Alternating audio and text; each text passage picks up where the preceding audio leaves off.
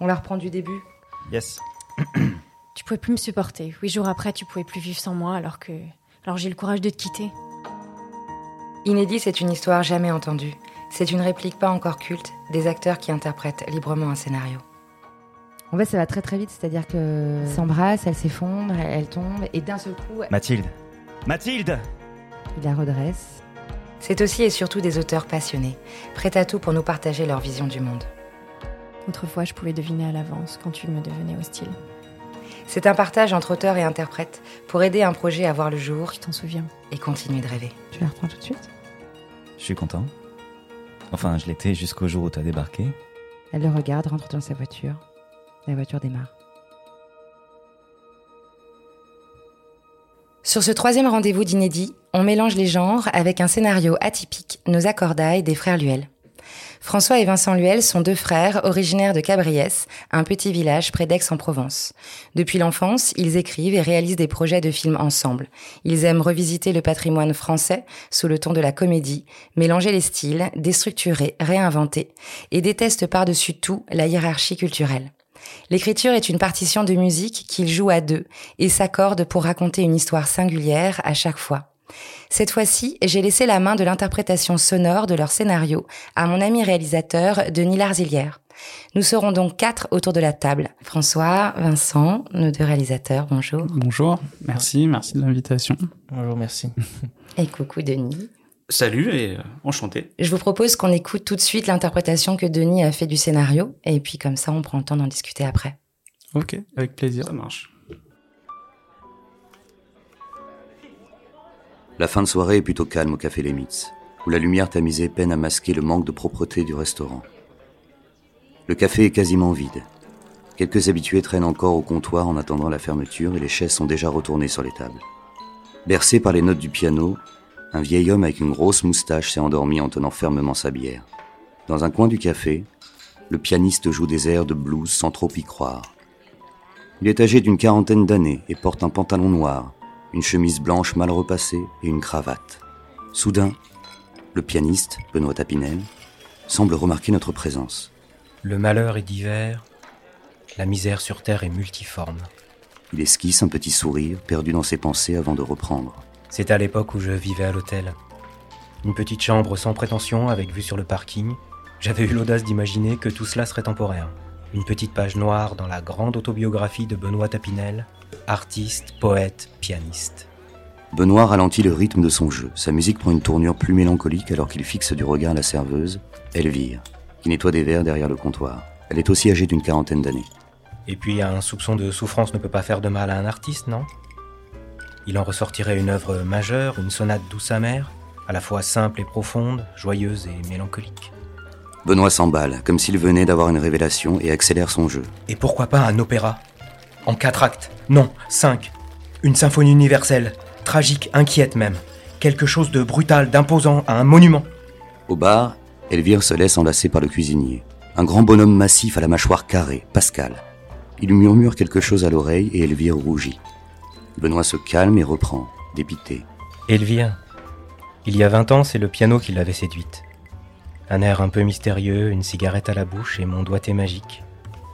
Un coup de pouce de mon ami Rachmaninoff et c'était gagné. Benoît entame le concerto pour piano numéro 2 de Rachmaninoff, tandis que de l'autre côté du restaurant, Elvire et Pascal s'embrassent. Aujourd'hui, même les Russes ne peuvent plus rien contre un fricasseur de steak. Elvire se dégage de l'étreinte de Pascal en riant. Elle s'empare d'une bière et traverse sa salle vide, encore toute rouge. Elle passe devant le piano de Benoît et lui lance un regard noir.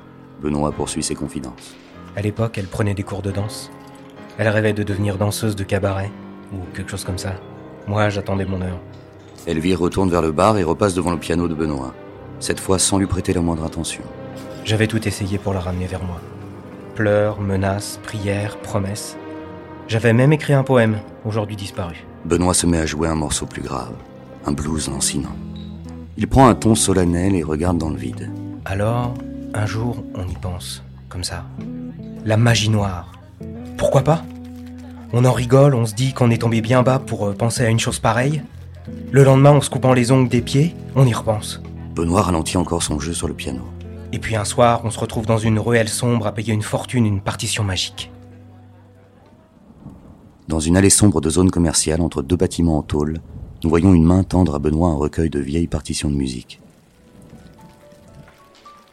Benoît arrête de jouer du piano. Il se penche, attrape son sac et en sort une partition jaunie qu'il place devant lui. La portée et les notes ont été tracées à la main. Les paroles à chanter sont écrites en dessous et, dans la partie supérieure, on distingue une date. 1912. Benoît examine les notes et se concentre. Il plonge alors son regard sur Elvire en train de taper sur la caisse derrière le bar.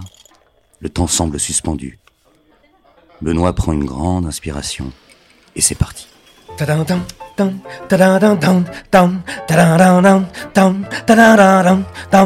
La musique est partie brusquement, presque en avance sur Benoît. Un blues rythmé, nerveux et endiablé. Le vieil homme à la moustache s'est réveillé en sursaut, s'agrippant à sa bière. Benoît s'accroche, ça va vite, pas le temps de réfléchir.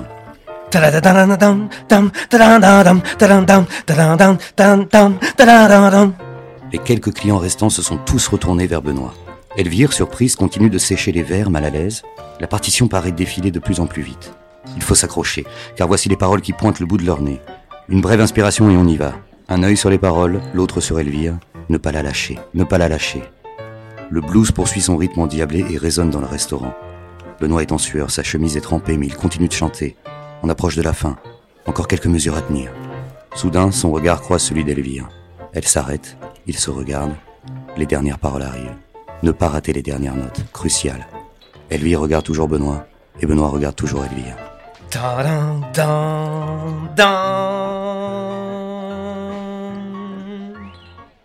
La note finale a claqué dans l'air. Benoît est épuisé. Le vieil homme, complètement ivre, applaudit en rigolant avant de s'écrouler de nouveau sur le comptoir. Elvire se détourne car on l'interpelle au bar. Benoît guette le moindre signe de changement dans l'attitude d'Elvire. Il a le souffle coupé. Elvire traverse sa salle et s'apprête à frôler le piano de Benoît. Benoît, plein d'espoir, lui attrape alors le bras. Tu. T'es très jolie ce soir, tu sais. Elvire le regarde un moment. Lentement, elle se penche vers lui et approche la bouche de son oreille. Le moment semble durer une éternité pour Benoît. Et puis, langoureusement, elle lui murmure à l'oreille. Va te faire enculer. Elle s'en va. Benoît referme le livre de partition, dépité. Benoît est allongé sur le lit d'une chambre d'hôtel miteuse et sombre. Il fume une cigarette perdue dans ses pensées. Les murs de la pièce sont habillés d'une tapisserie à motifs qui se décolle de toutes parts. La moquette est pleine de traces de moisissure. La télévision éclaire d'une lumière blafarde ce piteux tableau. Les partitions jaunies débordent de la petite poubelle en plastique près du lit. On distingue 1912 sur l'une des pages. Soudain, on frappe à la porte. D'abord un coup, puis trois autres. Benoît se redresse. Il écrase nerveusement sa clope dans le cendrier déjà plein à rabord et éteint la télévision. Il se dirige lentement vers la porte. Les lumières du couloir projettent à l'intérieur de la chambre l'ombre des pas de la silhouette qui se tient de l'autre côté. Intrigué, Benoît tourne doucement la poignée et ouvre. Il se fige, tétanisé. Elvire se tient face à lui. Benoît ne sait pas quoi faire alors qu'Elvire garde ses mains derrière son dos et affiche un air malicieux en se balançant sur la pointe des pieds. Soudain, elle lui fait un grand sourire. Benoît commence à bafouiller, il s'apprête à dire un mot lorsqu'Elvire fait surgir de derrière son dos une bouteille de champagne. Benoît hallucine, et Elvire se jette dans ses bras en l'enlaçant. Surprise Les mains de Benoît sont comme figées, il n'ose pas enlacer Elvire qui continue de se blottir contre lui. Elle finit par relâcher son étreinte et pénètre dans la chambre devant le regard incrédule de Benoît. Mais c'est charmant ici. Benoît passe sa tête dans le couloir et regarde à droite, puis à gauche, personne. Il ferme la porte lentement, perdu dans ses pensées, Benoît sursaute comme un enfant en poussant un petit cri et se retourne. Le champagne se répand sur le sol et le bouchon roule à ses pieds. Elvire éclate de rire et boit une gorgée à la bouteille. Benoît est comme paralysé. Elle le regarde avec un petit sourire. T'en veux? Benoît s'approche prudemment et prend la bouteille. Elle lui attrape la main tendrement. Ça va? T'as l'air bizarre? Si, si, euh, ça va, ça va. Il se met à boire à la bouteille et en vide presque la moitié d'un coup. Et à moi? Elle lui reprend la bouteille et se promène en inspectant la chambre vermoulue. Alors on fait quoi? Ciné, resto, bowling? Ou les trois? J'ai envie de m'amuser un peu. Elle s'assied sur le rebord du lit et rebondit légèrement dessus comme pour tester le matelas. Elle prend une nouvelle gorgée de champagne et fixe Benoît avec un petit air malicieux. Mais on peut aussi rester ici si tu veux. Elle croise ses jambes provocatrices et attend la réaction de Benoît qui n'ose pas la regarder dans les yeux. Je. Euh, je, je reviens. Benoît part en trombe vers la salle de bain et s'y enferme. Il se regarde dans le petit miroir et se passe de l'eau sur le visage, complètement paniqué. Il prend une grande inspiration puis revient dans la chambre. Son visage se décompose. Oh Tu t'es remis à composer? Elvire a fouillé dans la petite poubelle et tient dans la main la partition jaunie et froissée. Benoît se précipite vers elle. C'est du blues? Benoît lui arrache la partition des mains. Non, c'est pas fini. c'est- Enfin, c'est c'est de la merde. Mais arrête, je suis sûre que c'est très bien, montre. Elle lui tourne autour comme un enfant en essayant de lui prendre la partition des mains alors que Benoît se contorsionne dans tous les sens pour l'en empêcher. Arrête, s'il te plaît, Elvire. Ils tirent tous les deux sur la partition, ce qui amuse beaucoup Elvire. Soudain, Benoît tire d'un coup plus violent, ce qui attire Elvire brusquement vers lui. Ils sont collés l'un à l'autre et, pour la première fois, Benoît regarde Elvire dans les yeux. T'as jamais cru en toi, connard. C'est pas avec mes chansons que tu serais tombée amoureuse. Qu'est-ce que t'en sais? Ils sont tous les deux agrippés à la partition. Aucun des deux ne veut lâcher. Mais ils se rapprochent encore. Même avec Rachmaninoff, tu m'as fait ramer, connasse. Tu crois vraiment que ça peut tenir à un morceau de piano, ces choses-là? Parfois, oui, ça aide. Ils desserrent tous les deux leurs mains de la partition qui tombe à leurs pieds. Elle lui attrape la main et se rapproche. Benoît se laisse guider, tétanisé comme un adolescent. Elvire l'embrasse sur la bouche. Alors Benoît se laisse peu à peu aller et la serre contre lui. La lumière de la petite télévision éclaire le lit et berce Elvire et Benoît qui dorment profondément, enlacés l'un contre l'autre. Le réveil posé sur la table de nuit affiche 23h59. Soudain, minuit. Elvire se redresse et quitte le lit. Benoît dort toujours profondément, un léger sourire aux lèvres. Le café Les Mythes vient d'ouvrir. Benoît est déjà derrière son piano en train de jouer une petite mélodie discrète, mais joyeuse. Il s'arrête progressivement de jouer le petit air entraînant et regarde vers l'entrée du restaurant. Elvire vient d'arriver. Il se lève et fait un petit signe à Elvire qui ne le remarque pas. Elle se dirige vers les cuisines et Benoît tente de la rattraper. Ils entrent dans les cuisines. T'es bien rentré hier soir? Quoi? Elle semble épuisée. Elle a de grosses cernes sous les yeux et la mine basse. Elle continue d'avancer vers un petit recoin de la cuisine sans calculer Benoît. On peut remettre ça ce soir après le service si ça te... De quoi tu me parles, putain? Commence pas, c'est pas le moment. Elle se saisit du tablier accroché au mur et se l'attache autour de la taille. Benoît s'approche d'elle et à voix basse, Allez, à quoi tu joues là? Personne ne nous entend? Il la prend par la taille et tente de l'embrasser. Elvire le repousse violemment T'es complètement malade Lâche-moi et lui tourne les talons et attrape sur son passage deux sacs poubelles pleins. Elle ouvre la petite porte qui donne sur la rue derrière le restaurant pour jeter les poubelles. Benoît ne semble pas comprendre et la suit jusque dans la petite ruelle. Elvire, attends Il tente de lui attraper le bras. Lâche-moi Pascal, qui a entendu les cris d'Elvire, débarque comme un torrent par la petite porte arrière du restaurant. Qu'est-ce qui se passe, chérie? Elle se prend la tête entre les mains et montre du doigt Benoît, dépité. Toi, retourne faire tes frites. Pascal a l'air de bouillir intérieurement et avance d'un pas déterminé vers Benoît. Bim. Pascal envoie un magnifique crochet du droit à Benoît qui s'étale pitoyablement dans un tas de poubelles. Elvire éclate de rire, un rire cruel. Pascal se baisse au niveau de Benoît, complètement sonné. À partir de maintenant, tu t'en tiens à tes petites chansonnettes Compris? Bim. Un autre crochet fait s'écrouler Benoît au sol. Elvire ne s'arrête plus de rire. L'orage gronde. À l'extérieur, on peut entendre le crépitement de la pluie sur le parking de l'hôtel. Le flash d'un éclair vient illuminer un court instant l'intérieur de la chambre crasseuse. Benoît est avachi dans un fauteuil. Son œil au beurre noir commence à révéler des nuances de violet. Il tient une canette de bière dans une main et dans l'autre la partition jaunie, qu'il examine sous toutes les coutures, comme s'il cherchait à en percer le secret. Il jette la partition sur le lit, avale une grande gorgée de bière et se lève. Il se dirige vers la salle de bain. Il allume la lumière et s'observe un moment dans la glace au-dessus du lavabo. Benoît monte sur le rebord de la baignoire. Accroché à un tuyau de canalisation en hauteur, il a préparé une petite corde avec un nœud. Il passe sa tête dans le trou et serre un peu autour de son cou. Benoît va s'élancer, quand soudain, on tape à la porte de la chambre.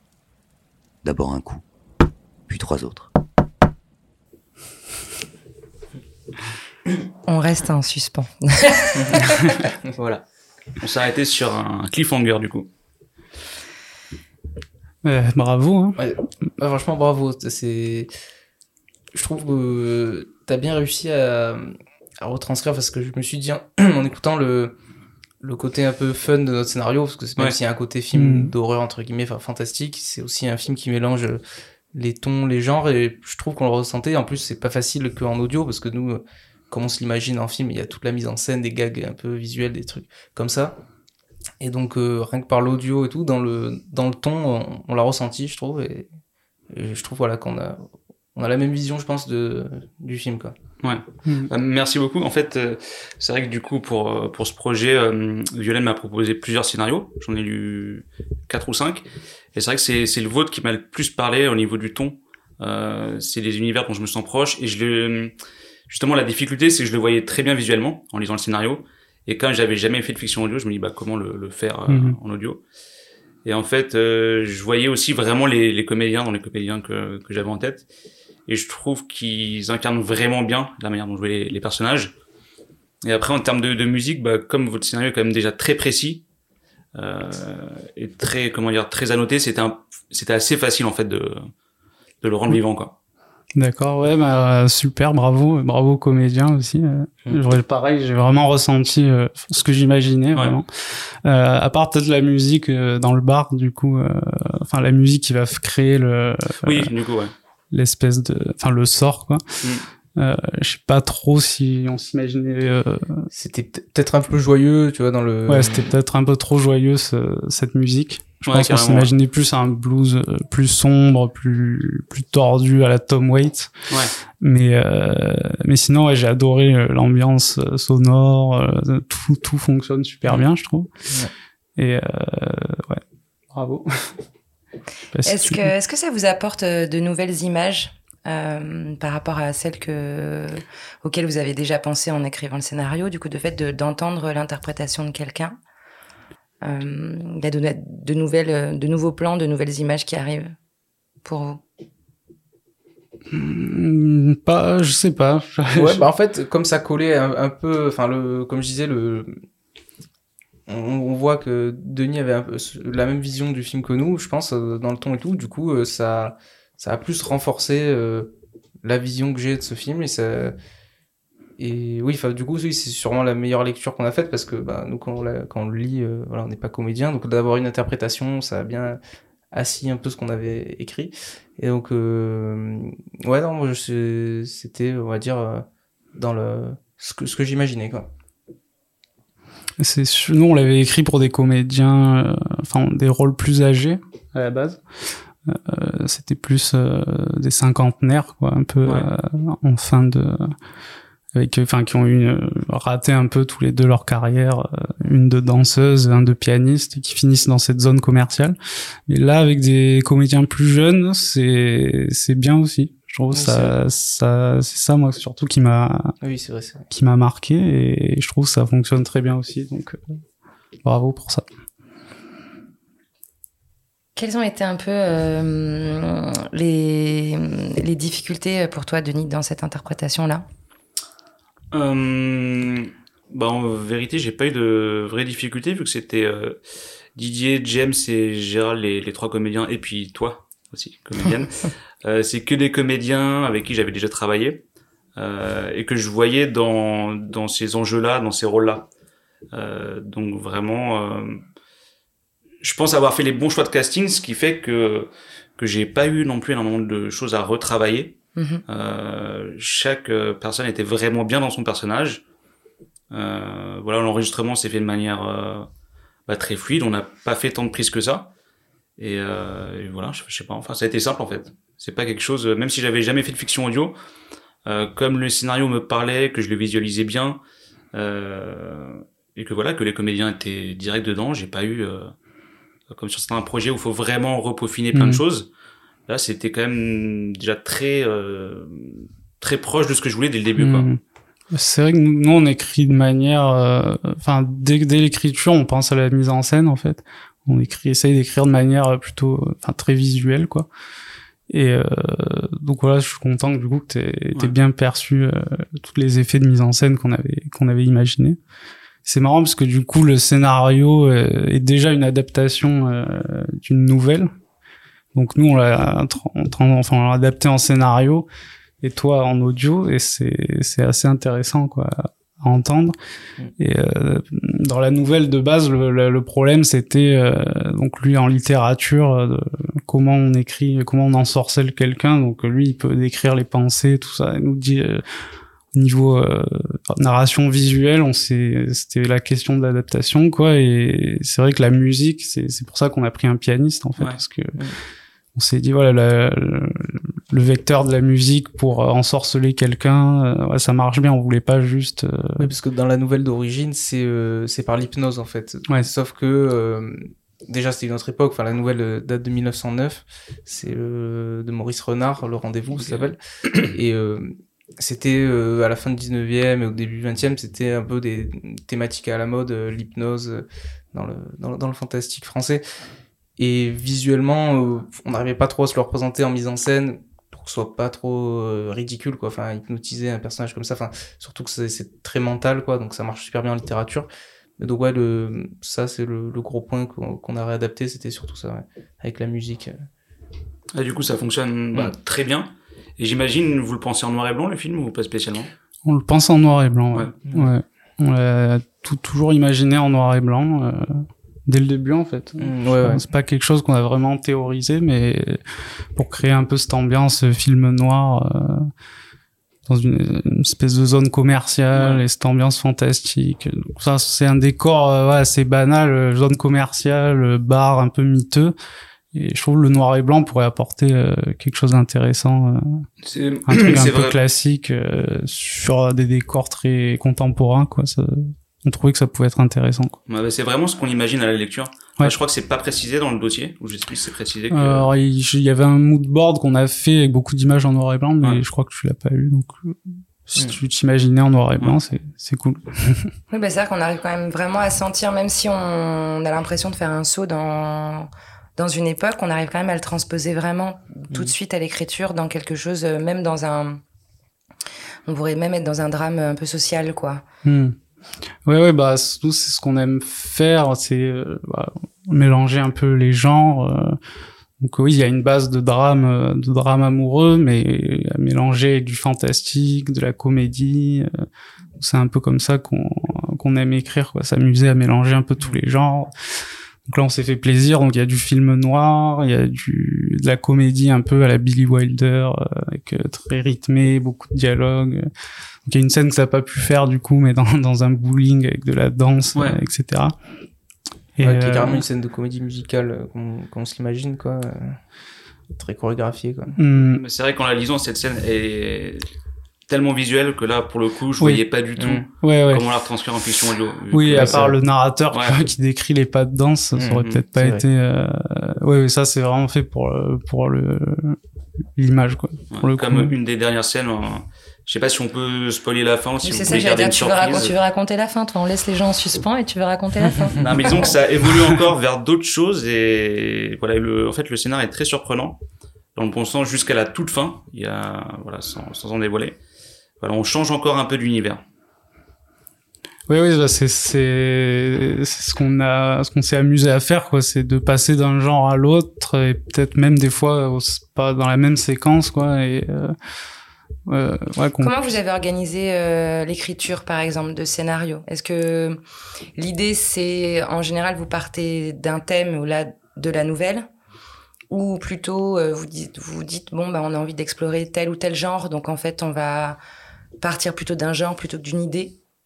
Comment ça se passe un peu? Ben en fait, euh, la nouvelle, c'est arrivé après, parce qu'en fait, cette nouvelle, on, on travaillait déjà sur une adaptation euh, il y, a, il y a quelques années, mais c'était euh, très li- littéral, quoi. C'était presque la même chose, quoi. Ça, Mhm. Et en- là, quand on crée ce scénario, on partait sur idée, une idée de voilà d'un divorce et d'un pianiste raté qui essaye de reconquérir sa femme. Ça partait sur ça. Et après, on, je sais pas trop pourquoi, on a décidé de de combiner ça avec euh, l'adaptation parce qu'on trouvait que ben, en fait le, le thème correspondait et ça pouvait donner un nouvel éclairage à, cette adaptation en fait. Donc euh, donc c'était le, le, bon truc quoi. Et, et voilà, c'est un peu c'est pour une fois c'est c'est pas la nouvelle qui était là en premier, c'est arrivé après après l'idée quoi. Et après, le choix de mélanger les genres, ça se fait au fur et à mesure de l'écriture pour vous, ou vous dites on part sur euh, tel axe et tel axe tout de suite, telle couleur? Hmm, bah, en fait, on, ça se fait naturellement, en fait. Enfin, pour l'instant, les, les quelques scénarios qu'on a écrits, euh, ça s'est toujours fait comme ça, quoi. On, on a, on n'a pas encore écrit de, de scénario dans un seul genre. Euh, donc on, on, parle beaucoup euh, pour construire le film, tout ça, on s'amuse et puis d'un coup on a une idée de scène, machin.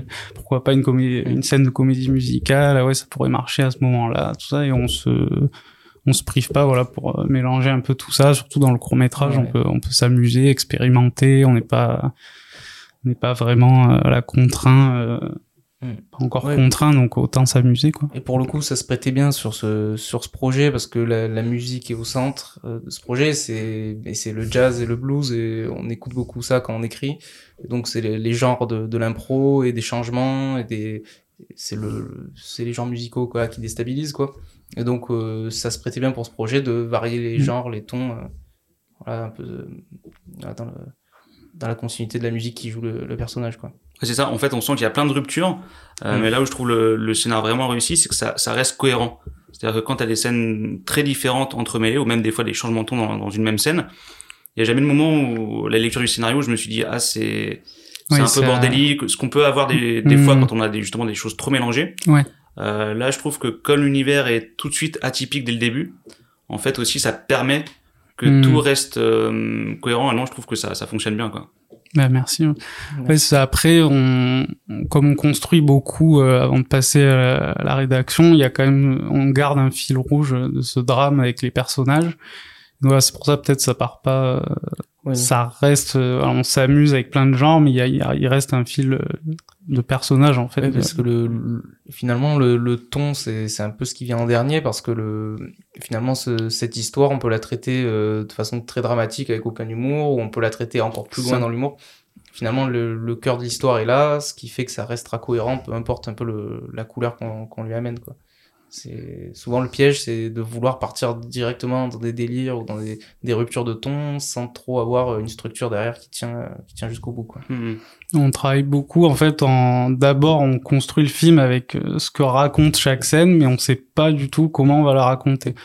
Donc par exemple la première scène, on va marquer euh, euh, Benoît est un pianiste qui veut reconquérir sa femme. Et, c'est tout. Et après on trouve comment on le montre en fait. Euh, on n'a peut-être pas du tout l'idée au début qu'il y a un morceau de piano que les persos font ça etc mais ou qui parle à la caméra c'est ça, voilà. c'est des effets en fait après quoi mais... voilà qui parle la voix off le, le morceau de piano ça c'est un c'est déjà un, une manière enfin c'est un, un comment, enfin on, fait des quoi en fait si tu veux, avec euh, chaque scène, qu'est-ce qu'elle raconte, et après comment on la raconte, et voilà, on sépare comme ça, et, voilà. C'est pour ça que peut-être ça reste très construit malgré le malgré le, le foisonnement de genre. Euh, de genre. Le... Vous travaillez à deux tout le temps, ou vous avez des rôles bien définis dans votre écriture? Ben le plus long en fait c'est euh, voilà tout le travail de structure qu'on fait à deux de, depuis l'idée en fait euh, déjà premièrement c'est de trouver le, un peu le, le, désir de quel film on a envie de faire. Euh, donc là on se on ça, ça, peut, voilà, ça peut être long. Ça c'est le plus long en fait c'est voilà trouver l'envie. Donc euh, bah là c'est on écoute beaucoup de musique on est on est tous les deux on parle on parle on parle. Quand on trouve euh, bah, un début de, de, personnage quelque chose qui nous intéresse tout ça on, on met tout ça en ordre. Après il y a tout un travail de, de, de structure et après, une fois qu'on est sûr, on, est sûr de, notre structure, chacun se, on se répartit les séquences en fait. Et là, euh, chacun est libre un peu de, ben voilà, de se faire plaisir sur la mise en scène, d'écrire chacun dans son coin. Et après, on fait lire à l'autre. Et après, on met en commun. Après, il y a des passes encore après pour harmoniser, harmoniser tout ça. Mais euh, on se laisse ouais, un peu de liberté parce que euh, écrire les dialogues à deux, rentrer dans la scène, je trouve c'est un c'est quand même un truc un peu intime où euh, faut euh, prendre du temps. Des fois, ça met 3-4 heures à rentrer dans une scène. Donc ça, on aime bien chacun faire de notre côté. Et, euh, et voilà, après, on remet en commun.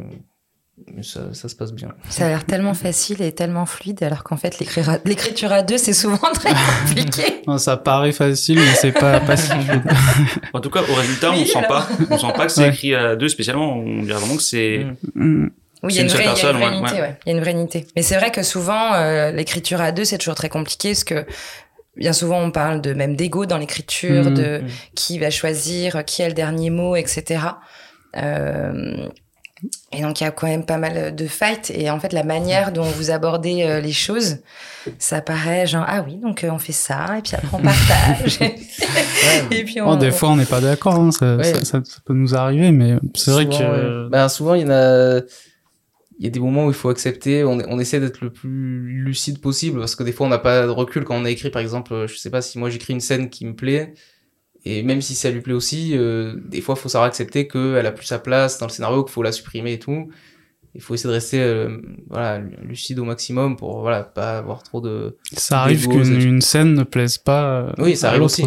Ça arrive aussi, il faut essayer de pas se vexer, de se, de se poser, de se dire bon, si ça si ça plaît pas, est-ce que c'est pour une vraie raison? Est-ce que qui voilà, essayer d'analyser les choses pour pas qu'il n'y ait pas d'ego, de trucs comme ça quoi. T'as déjà écrit tout seul? Non, toi à deux, euh, Denis ou pas? Ou tu écris tout le temps tout seul? Euh, non, non, j'ai, hum, alors j'ai pas- pas réellement écrit euh, à deux, mais j'ai fait hum, en fait, des commandes à des scénaristes. C'est-à-dire que j'arrive avec, euh, euh, ça arrivait deux fois. Une fois, c'était juste avec des idées de thématiques, de genre de film, de justement de mélange des genres que j'aime quand le fantastique arrive d'un coup dans un récit, un peu comme euh, dans le vôtre du coup. Euh, que j'aime les fins de chute, les anti-héros, euh, et je lui ai envoyé aussi pas mal de références visuelles. Du coup, mais du coup, ça restait quand même très très large. Et là, le, le scénariste m'a m'a écrit, euh, c'est Léo Noël, le scénariste sur le, mon cours Une bonne affaire. Il m'a vraiment écrit un scénario de 15-20 pages en, en 3 jours, je, je sais pas comment il a fait, avec tous les éléments que je voulais. Ok. Euh, Et t'avais déjà une, une structure, quelque non, c'était vraiment que des pistes de plutôt stylistiques. D'accord. Et euh, non, là c'est l'inverse, on a dû couper des choses euh, pour les raisons de budget. Il y avait des scènes euh, pas pas pas réalisables. Et du coup, on a plus simplifié le scénario. Et j'ai, moi, j'ai retravaillé quelques dialogues, mais euh, mais en gros, voilà, c'est son scénario. Et ça arrivait une autre fois sur un sur une série où là, j'avais la trame de l'épisode plus écrite, mais euh, j'ai euh, j'ai du coup, euh, enfin, ça m'est arrivé deux fois avec un scénariste et une scénariste. Et là, du coup, euh, bah, c'est plus le scénariste qui va travailler les dialogues, les enchaînements Hmm. mais j'ai la structure. Et pareil, à chaque fois, moi, je refaisais une passe après pour que ça Mhm. corresponde vraiment à mon univers et à, à ce que je voulais faire. On parle beaucoup de structure. Euh, moi, il y avait une, une question qui me qui m'interpelle dans dans l'idée de mélanger des genres. Que souvent, on a il y a des règles de scénario à pas à pas transgresser. Est-ce que euh, vous vous autorisez tout? Ou est-ce qu'il y a des choses qui ne se font pas euh, dans l'écriture de, scénario quand on va justement aller mélanger euh, le fantastique avec le drame et la comédie? Est-ce qu'il y a des choses qu'on qu'on ne doit pas faire?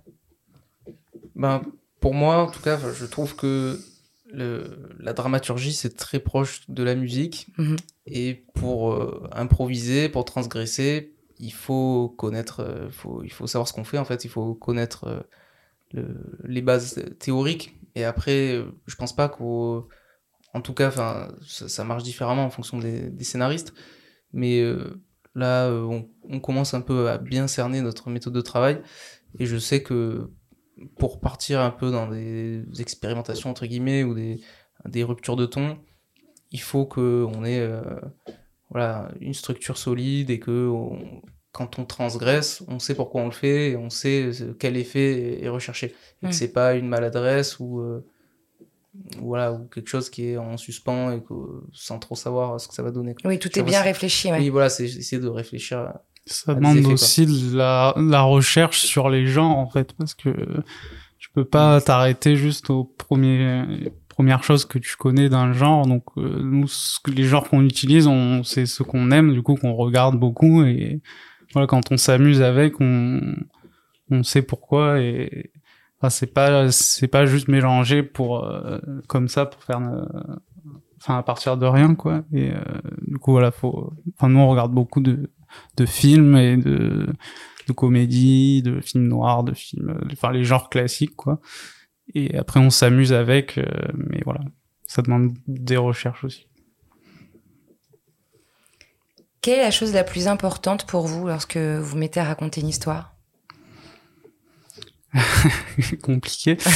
Euh, la chose la plus importante, euh, bah, c'est les personnages. Enfin, ça part vraiment des personnages, quoi. Faut, faut qu'il y ait des personnages qui nous touchent. Euh, on peut pas. euh, Enfin, à chaque fois, on part vraiment de l'émotion des personnages, d'un parcours d'un personnage. Même si dans un cours, voilà, c'est difficile de raconter l'évolution, le parcours d'un personnage. C'est vraiment. euh, nous là ce pianiste il nous touchait enfin tous les personnages nous touchaient et c'est voilà c'est vraiment euh, les personnages après on pense aux acteurs aussi euh, on a envie qu'ils s'amusent Oui, c'est ça, c'est euh, essayer de, de trouver une petite métaphore à, une histoire qui nous touche, à des personnages qui nous touchent. Voilà, l'histoire de d'ensorceler son, son, ex-femme bah, parce qu'on est désespéré. Voilà, c'est- c'était une petite métaphore qui voilà qui nous touchait et souvent ça part de, de quelque chose de simple comme ça et après on, on enrichit euh, petit à petit quoi. on aimait bien la- l'absurdité aussi un peu de voilà de- Oui. le personnage désespéré qui va jusqu'à croire que la magie noire ça peut marcher qui du coup ça marche pas mais en fait si voilà Du coup, ça, Ça nous marche pas comme il voulait quoi. ouais c'est ça ça marche pas comme il voulait Quand vous êtes euh, sur le plateau, euh, vous avez des rôles bien définis. Il y en a un qui est sur le set et l'autre derrière, ou ça, s'in- ça s'inverse? Bah, pour l'instant, on a fait deux courts métrages, voilà, donc euh, un d'école et un produit. Donc, on on sait pas vraiment si on a de méthode encore euh, au point, mais ça se fait assez naturellement. En général, il y en a un qui est plus avec les acteurs euh, entre les prises et un plus euh, derrière le combo, avec l'équipe technique, quoi. Mais ça, ça change. ça, des fois, c'est toi, des fois, c'est Mhm. moi. Enfin, ça change. euh.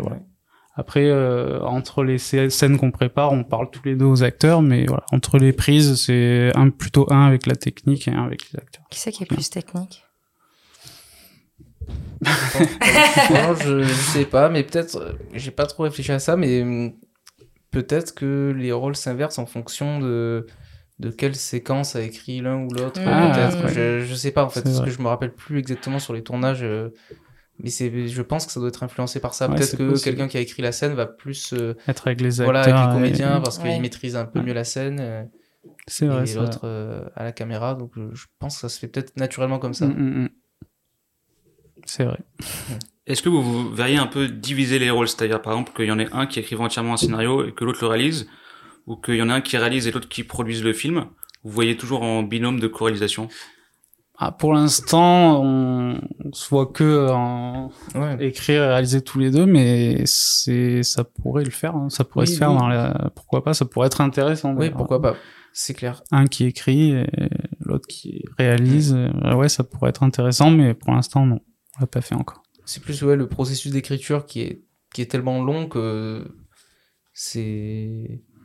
Pour l'instant, ça fonctionne bien en, en écriture à deux, donc. euh, Mais après, ouais, accompagner un projet euh, différemment, par exemple, un qui produit. euh, Enfin, c'est par exemple le- les Cohen qui ont fait ça Oui, je- je plusieurs fois. ça, ouais. Donc, euh, ouais, Petite ça, référence. Ouais. Ça, ça, ça peut être intéressant. C'est un autre regard aussi. euh, même si je pense que dans le cas des Cohen, je suis sûr que les, les films où c'est Ethan qui produit, il est quand même, il a quand même son nez dans la, dans la mise en Oui. scène un, un petit peu, je pense, pendant la prépa. Donc, euh, Ça me plairait d'écrire un scénario et de pas le réaliser. ouais. D'être juste scénariste sur un projet. Ou inversement, réaliser le scénario d'un Ouais, autre. quoi. aussi. Ouais. Ouais. Mm. Ça, ça peut être euh, très intéressant. Parce que, ouais, c'est tellement long tout ça. Mm. Quelles sont vos influences un petit peu à part les frères Cohen? Euh, Billy Wilder, Ouais. le maître, Voilà, la garçonnière de Billy, Billy Wilder. On a dû voir euh, beaucoup, beaucoup. Ouais. Euh, la comédie, les comédies italiennes aussi. Euh, Ettore Scola, Affreux, sale et méchant, euh, tout ce, ce genre de cinéma. Mais après, voilà, on aime plein de choses aussi. hein. Ouais, bah, une des grosses influences du film, c'est la scène d'intro, qui est hyper inspirée par euh, le, le début d'un film de Bertrand Blier, Ah oui. qui s'appelle Beau-père, avec, euh, avec Patrick Devers qui joue, euh, qui joue un pianiste dans un bar. Et voilà, c'est dans une ambiance très différente, parce que c'est justement un resto très bourgeois. Et, et lui, il parle à la caméra, en fait, personne l'entend, quoi. Il est, il est un peu dans sa tête, quoi. Donc ça, c'est complètement influencé, euh, influencé par ce début, quoi. Ok, hein. Et sinon, bon, on aime de tout, le, le cinéma français des années 40, 50. euh, ouais, beaucoup de films noirs aussi. euh, cinéma américain classique. Moi, j'ai- pensé à la lecture à Delicatessen. Je sais pas si c'était une influence ou si c'est sur le côté justement avec l'amant. Ça fait longtemps que je l'ai pas revu, mais oui, oui. ouais, ouais, j'aime beaucoup. Enfin, Ouais, même si c'est- beaucoup. c'est c'est dans un. Encore plus poussé, je pense, des scènes dans le, dans le burlesque, dans le dans l'absurde. Mais euh, ouais, ouais, je pense. euh, Enfin, c'est c'est un film que j'aime. euh. Vous diriez aujourd'hui que vous avez trouvé euh, votre style? Parce que souvent, euh, on, on- on dit qu'il y a plusieurs sortes de réalisateurs et de scénaristes. Et qu'il y en a qui restent dans un seul et même genre toute leur vie. Et puis d'autres qui adorent explorer des milliards de genres tout au long de leur carrière. Euh, mais on reconnaît Hmm. c'est-à-dire qu'ils vont aller explorer euh, le drame comme euh, comme la comédie, euh, comme euh, euh, la science-fiction, mais on va reconnaître à chaque fois euh, le nom. On sait qu'il y a un nom de réalisateur derrière, parce qu'on reconnaît une, une patte, il y a une identité, même si on passe d'un genre à l'autre.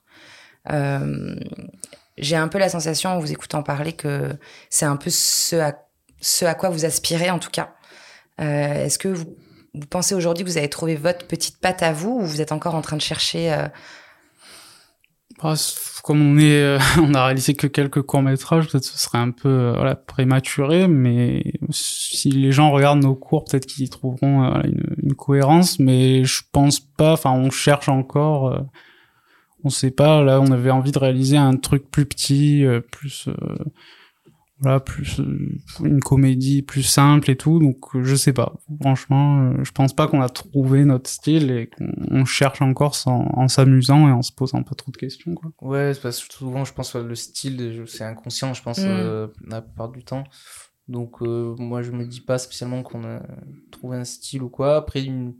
commencer à avoir une méthode un petit peu au fur et à mesure des projets, oui, je pense. Euh, après, le, le seul truc que je peux voir en commun entre nos films, oui, c'est de un peu s'amuser à se balader entre, voilà, entre les genres, mais je sais pas si c'est un style euh, particulier. Quoi. Euh, Je crois savoir que vous avez écrit Nos accordailles pendant le premier confinement, c'est ça? Ouais. Euh, Du coup, qu'est-ce que vous prévoyez pour la suite? Euh, en- Vous réalisez quand? Est-ce qu'un producteur est là ou... Alors, nos accordailles, il n'y a pas de producteur. Puisque, voilà, on l'a écrit pendant le premier confinement, on l'a un peu retravaillé, mais on l'a pas trop touché depuis. Donc, c'est un projet qui, est- qui était un peu, euh, voilà, en attente, qui, qui était sur Paper to Film d'ailleurs. Ouais. Euh, mais du coup, on a écrit d'autres choses en attendant, dont un projet qui a trouvé euh, une prod et une aide du CNC qui voilà qui devrait euh, avancer. On va partir en résidence d'écriture cet été. Ah, super. Et euh, voilà, donc c'est mon avis tournage l'année prochaine, je pense. Ouais, et que- ce scénario est un peu le grand frère de nos accordailles, parce que ça se passe un peu dans le même, enfin, ça se passe dans Ok. le même univers, il y a des décors en commun, en fait, il y a le, c'est aussi un film en noir et blanc, il y a le Café Les Mythes en commun, ça se passe un peu dans le même univers. Donc voilà, c'est, qui a été créé avant, juste avant. Ah, ok, donc en fait, nos accordailles, vous pensez à un, un univers étendu. C'est pas qu'un court métrage. Bah, c'était une époque où on écoutait euh, du Tom Waits et beaucoup de, de trucs, de, de films noirs. On était un peu, voilà, je sais pas. Mais du coup, euh, ces scénars étaient, on les a écrits très proches dans le temps. Ils sont un peu dans le même univers. euh, mais voilà, c'est pas. C'est différent, pas- parce que l'autre est pas un film fantastique euh, du tout, mais hum, c'est un peu dans la même ambiance, quoi. C'est, enfin, surtout voilà, le noir et blanc, les décors, les, les zones commerciales de nuit, comme ça, mais voilà, c'était, c'était une même période, ouais, comme on les a écrits vraiment à 2-3 deux, deux, trois mois d'intervalle, c'était un peu dans la même énergie, quoi. Et du coup, comme c'est le même décor principal, vous avez eu l'idée de faire une sorte de série d'anthologie avec ce décor et des histoires différentes qui s'y déroulent ou, ou c'est juste deux projets? Pour l'instant, c'est deux projets comme ça, mais euh, je sais pas. Ouais, si on a une autre troisième Mm. idée, ça fera peut-être une trilogie. Ouais, une trilogie de courts métrages que personne ne verra. Mais pourquoi Non, je sais pas. Ouais, le court métrage, c'est sûr que c'est quand même euh, peu regardé, quoi. Enfin, Par le grand public, on va voilà, dire. Après, euh, on reste dans un cadre effectivement de d'Efsuna 2 sans festival. euh. Mm. c'est ça. Qu'est-ce que ça t'a apporté, toi, de passer de, hum, de l'image au son, Denis, sur euh, une interprétation comme celle-ci? Euh, bah, en général, moi, je suis un, un réel plutôt très visuel, euh, mais de plus en plus, le, le son m'intéresse et surtout le, surtout le mix. Donc, euh, c'est même quasiment, enfin, autant important pour moi le, le son que l'image. Euh, je sais qu'un film avec une image mauvaise et un très bon mix, ça va passer pour tout le monde, alors que l'inverse, ça va être, euh, les gens vont tout de suite sortir du, du film. Euh, donc voilà, ça m'a fait bah, bizarre de monter sans image justement euh, d'être que avec les enceintes et du, du casque et de quand même essayer de visualiser, de trouver le, le rythme euh, parce que du coup le, le rythme en général on le trouve en- avec l'image et le son. Là c'était qu'au son, Mais euh, finalement, euh, j'ai l'impression que ça a été que c'est pas un montage très différent que l'image. Enfin, quand on se met dedans et qu'on s'y habitue, et ça a été, euh, bah, euh, du coup, euh, du coup, assez agréable à faire, quoi. Ouais, t'as abordé un peu les choses de la même, enfin, finalement, de la même manière, sans. Ouais, j'avais plus une crainte au début justement d'avoir des des problèmes de, de rythme, surtout quand on change de séquence, Hmm. euh, comme on le voit pas et que Ouais. c'est que c'est pas dit du coup dans les didascalies. Euh, j'avais peur qu'on comprenne pas la narration des moments. Hmm. Surtout qu'il y a, bien qu'il y a- géré. du flashback, etc. Donc j'ai pu jouer avec des ambiances sonores différentes, Mm. justement pour marquer les différents lieux. Et euh, bah, j'espère que ça fonctionne, parce que du coup Mm. c'était juste ma crainte qu'on soit un peu paumé des fois dans la narration. C'est très clair dans votre scénario, mais comme là on n'a pas euh, l'image, j'avais peur Mm. que ce soit un peu euh, flottant. Et euh, bah si ça marche, je, je suis très content quoi. Ouais, ça marche très bien. hein. Très bien. Tu sens vraiment le passage de l'un à l'autre. euh, ça suit.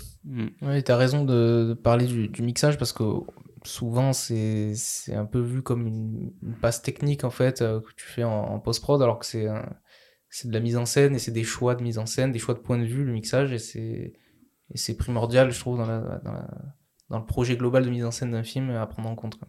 Ouais, ça peut complètement euh, faire décoller un film, comme euh, Mm. inversement l'enterrer quoi. Ouais. clair.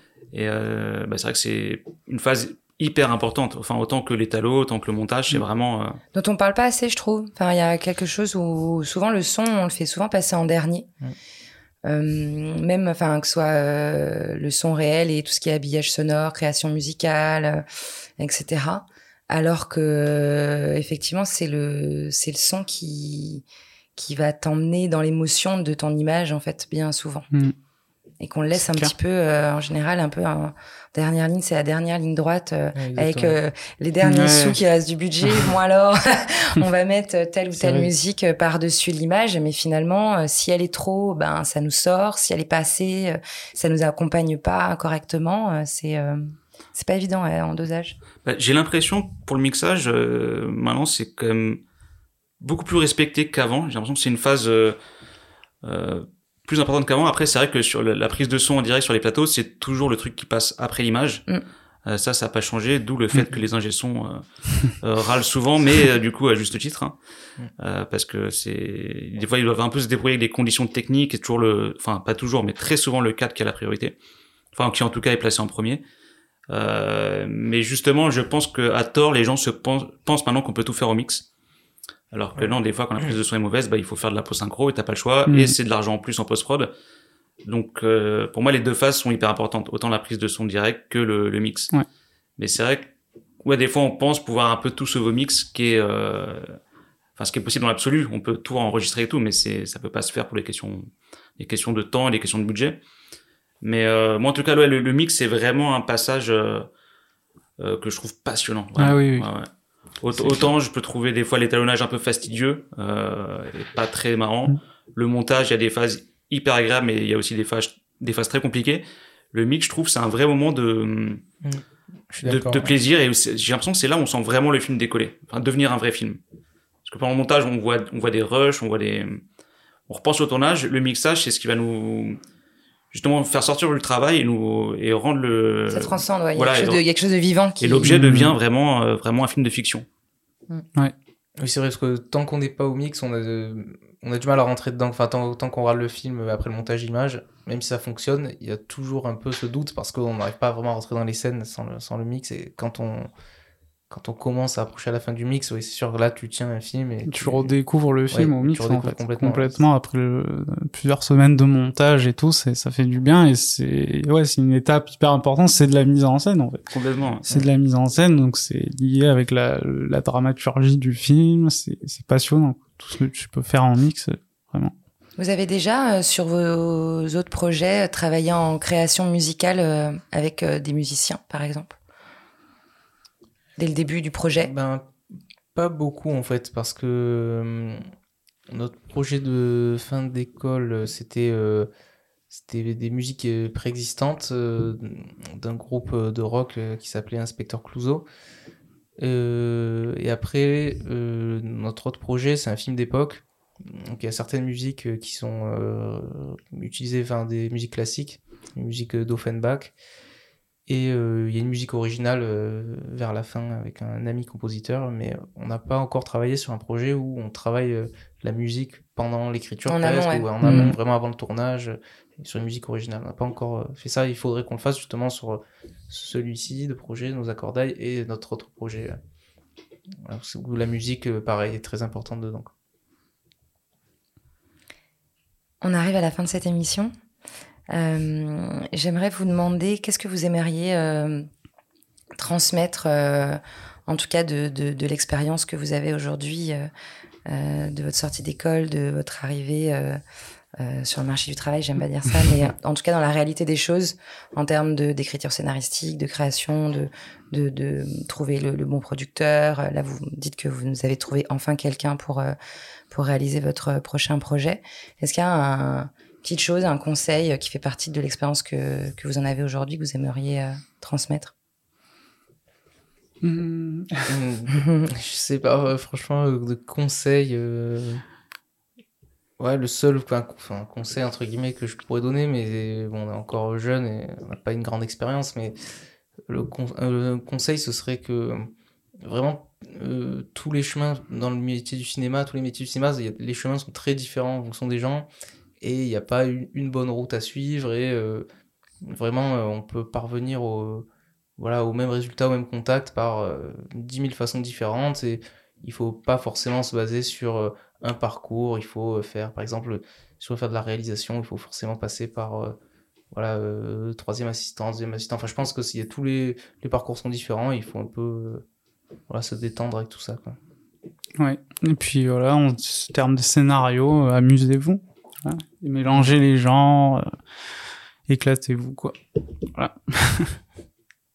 Qu'est-ce que tu dirais, Denis, toi, si tu avais quelque chose à, à transmettre?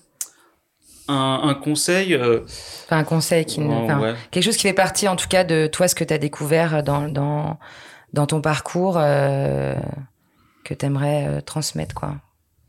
Euh, j'ai l'impression qu'il faut essayer de bizarrement de pas vouloir plaire, c'est-à-dire de pas faire de concessions et euh, bah, de s'écouter, enfin écouter euh, écouter ce qu'on a en intuition en fait et que très souvent on va vouloir faire quelque chose un peu pour euh, plaire rentrer dans un moule et souvent c'est là qu'on se plante en fait, j'ai l'impression. Et que c'est des fois justement en étant intuitif, évidemment faut pas non plus faire faire Mhm. n'importe quoi. Mais quand vous parliez tout à l'heure de justement de structure musicale, justement on peut casser les codes quand on sait euh, quand on connaît les codes et justement les, les casser gratuitement bah c'est là où ça va faire quelque chose qui va être euh, n'importe quoi mais faut voilà savoir s'amuser et et en fait euh, ouais s'écouter c'est-à-dire ne, ne pas faire un truc quand on ne sent pas Mhm. euh, euh, des fois on pense qu'on peut adapter quelque chose et en fait si c'est pas pour pour soi c'est pas pour soi euh, donc voilà c'est juste bah s'écouter c'est un peu lambda mais. Non, Mais ça me paraît un bon Ouais, conseil. c'est- important de, de le dire parce qu'on on sans cesse, euh, vu qu'effectivement on est dans quelque chose où, où il faut rentrer plus ou moins dans dans un code ou dans l'idée de, de plaire ou en tout cas de trouver la bonne personne et l'argent et tout ça pour faire euh, pour aller raconter les histoires qu'on a envie de raconter. Souvent on fait pas mal de concessions en pensant que et c'est vrai que c'est un bon conseil à donner. Ouais. Oui, ce qu'il faut se dire, c'est que voilà, faut, si tu fais un truc qui te plaît déjà à toi, il y a des chances que ça plaise à d'autres gens. Quoi. Donc avant de penser à plaire à quelqu'un d'autre, faut déjà faire un Mhm. truc qui te plaît à toi. Exactement, et, ouais. et t'es, voilà, t'es pas. C'est que de toute façon, si, si toi-même t'es pas, euh, enfin, après, euh, je pense que, je parle pour moi, mais je pense pour quasiment tous les scénaristes ou tous les, tous réalisateurs, c'est, c'est pareil. On a tous des moments de doute. On n'est pas sûr de ce qu'on fait. On n'est pas sûr euh, de, de faire les bons choix. euh, mais il faut que, enfin, je pense que quand t'es quand même content de ce que t'as fait un minimum, même si je pense qu'on est, on est dans des métiers où on n'est jamais content à 100%. On voit, toujours quand on voit en plus un projet, euh, les défauts, les choses qu'on a voulu faire différemment. Euh, voilà, je pense que si- à un moment, il faut, sans avoir un ego surdimensionné, il faut aimer ce qu'on fait vraiment. Et euh, voilà, et je pense que dès qu'on le sent pas, euh, enfin vraiment pas, il faut, il faut pas le faire quoi. Je suis d'accord. Qu'est-ce Après, quand c'est des commandes pour l'argent, faut tout faire évidemment. Ça c'est. Très bon conseil.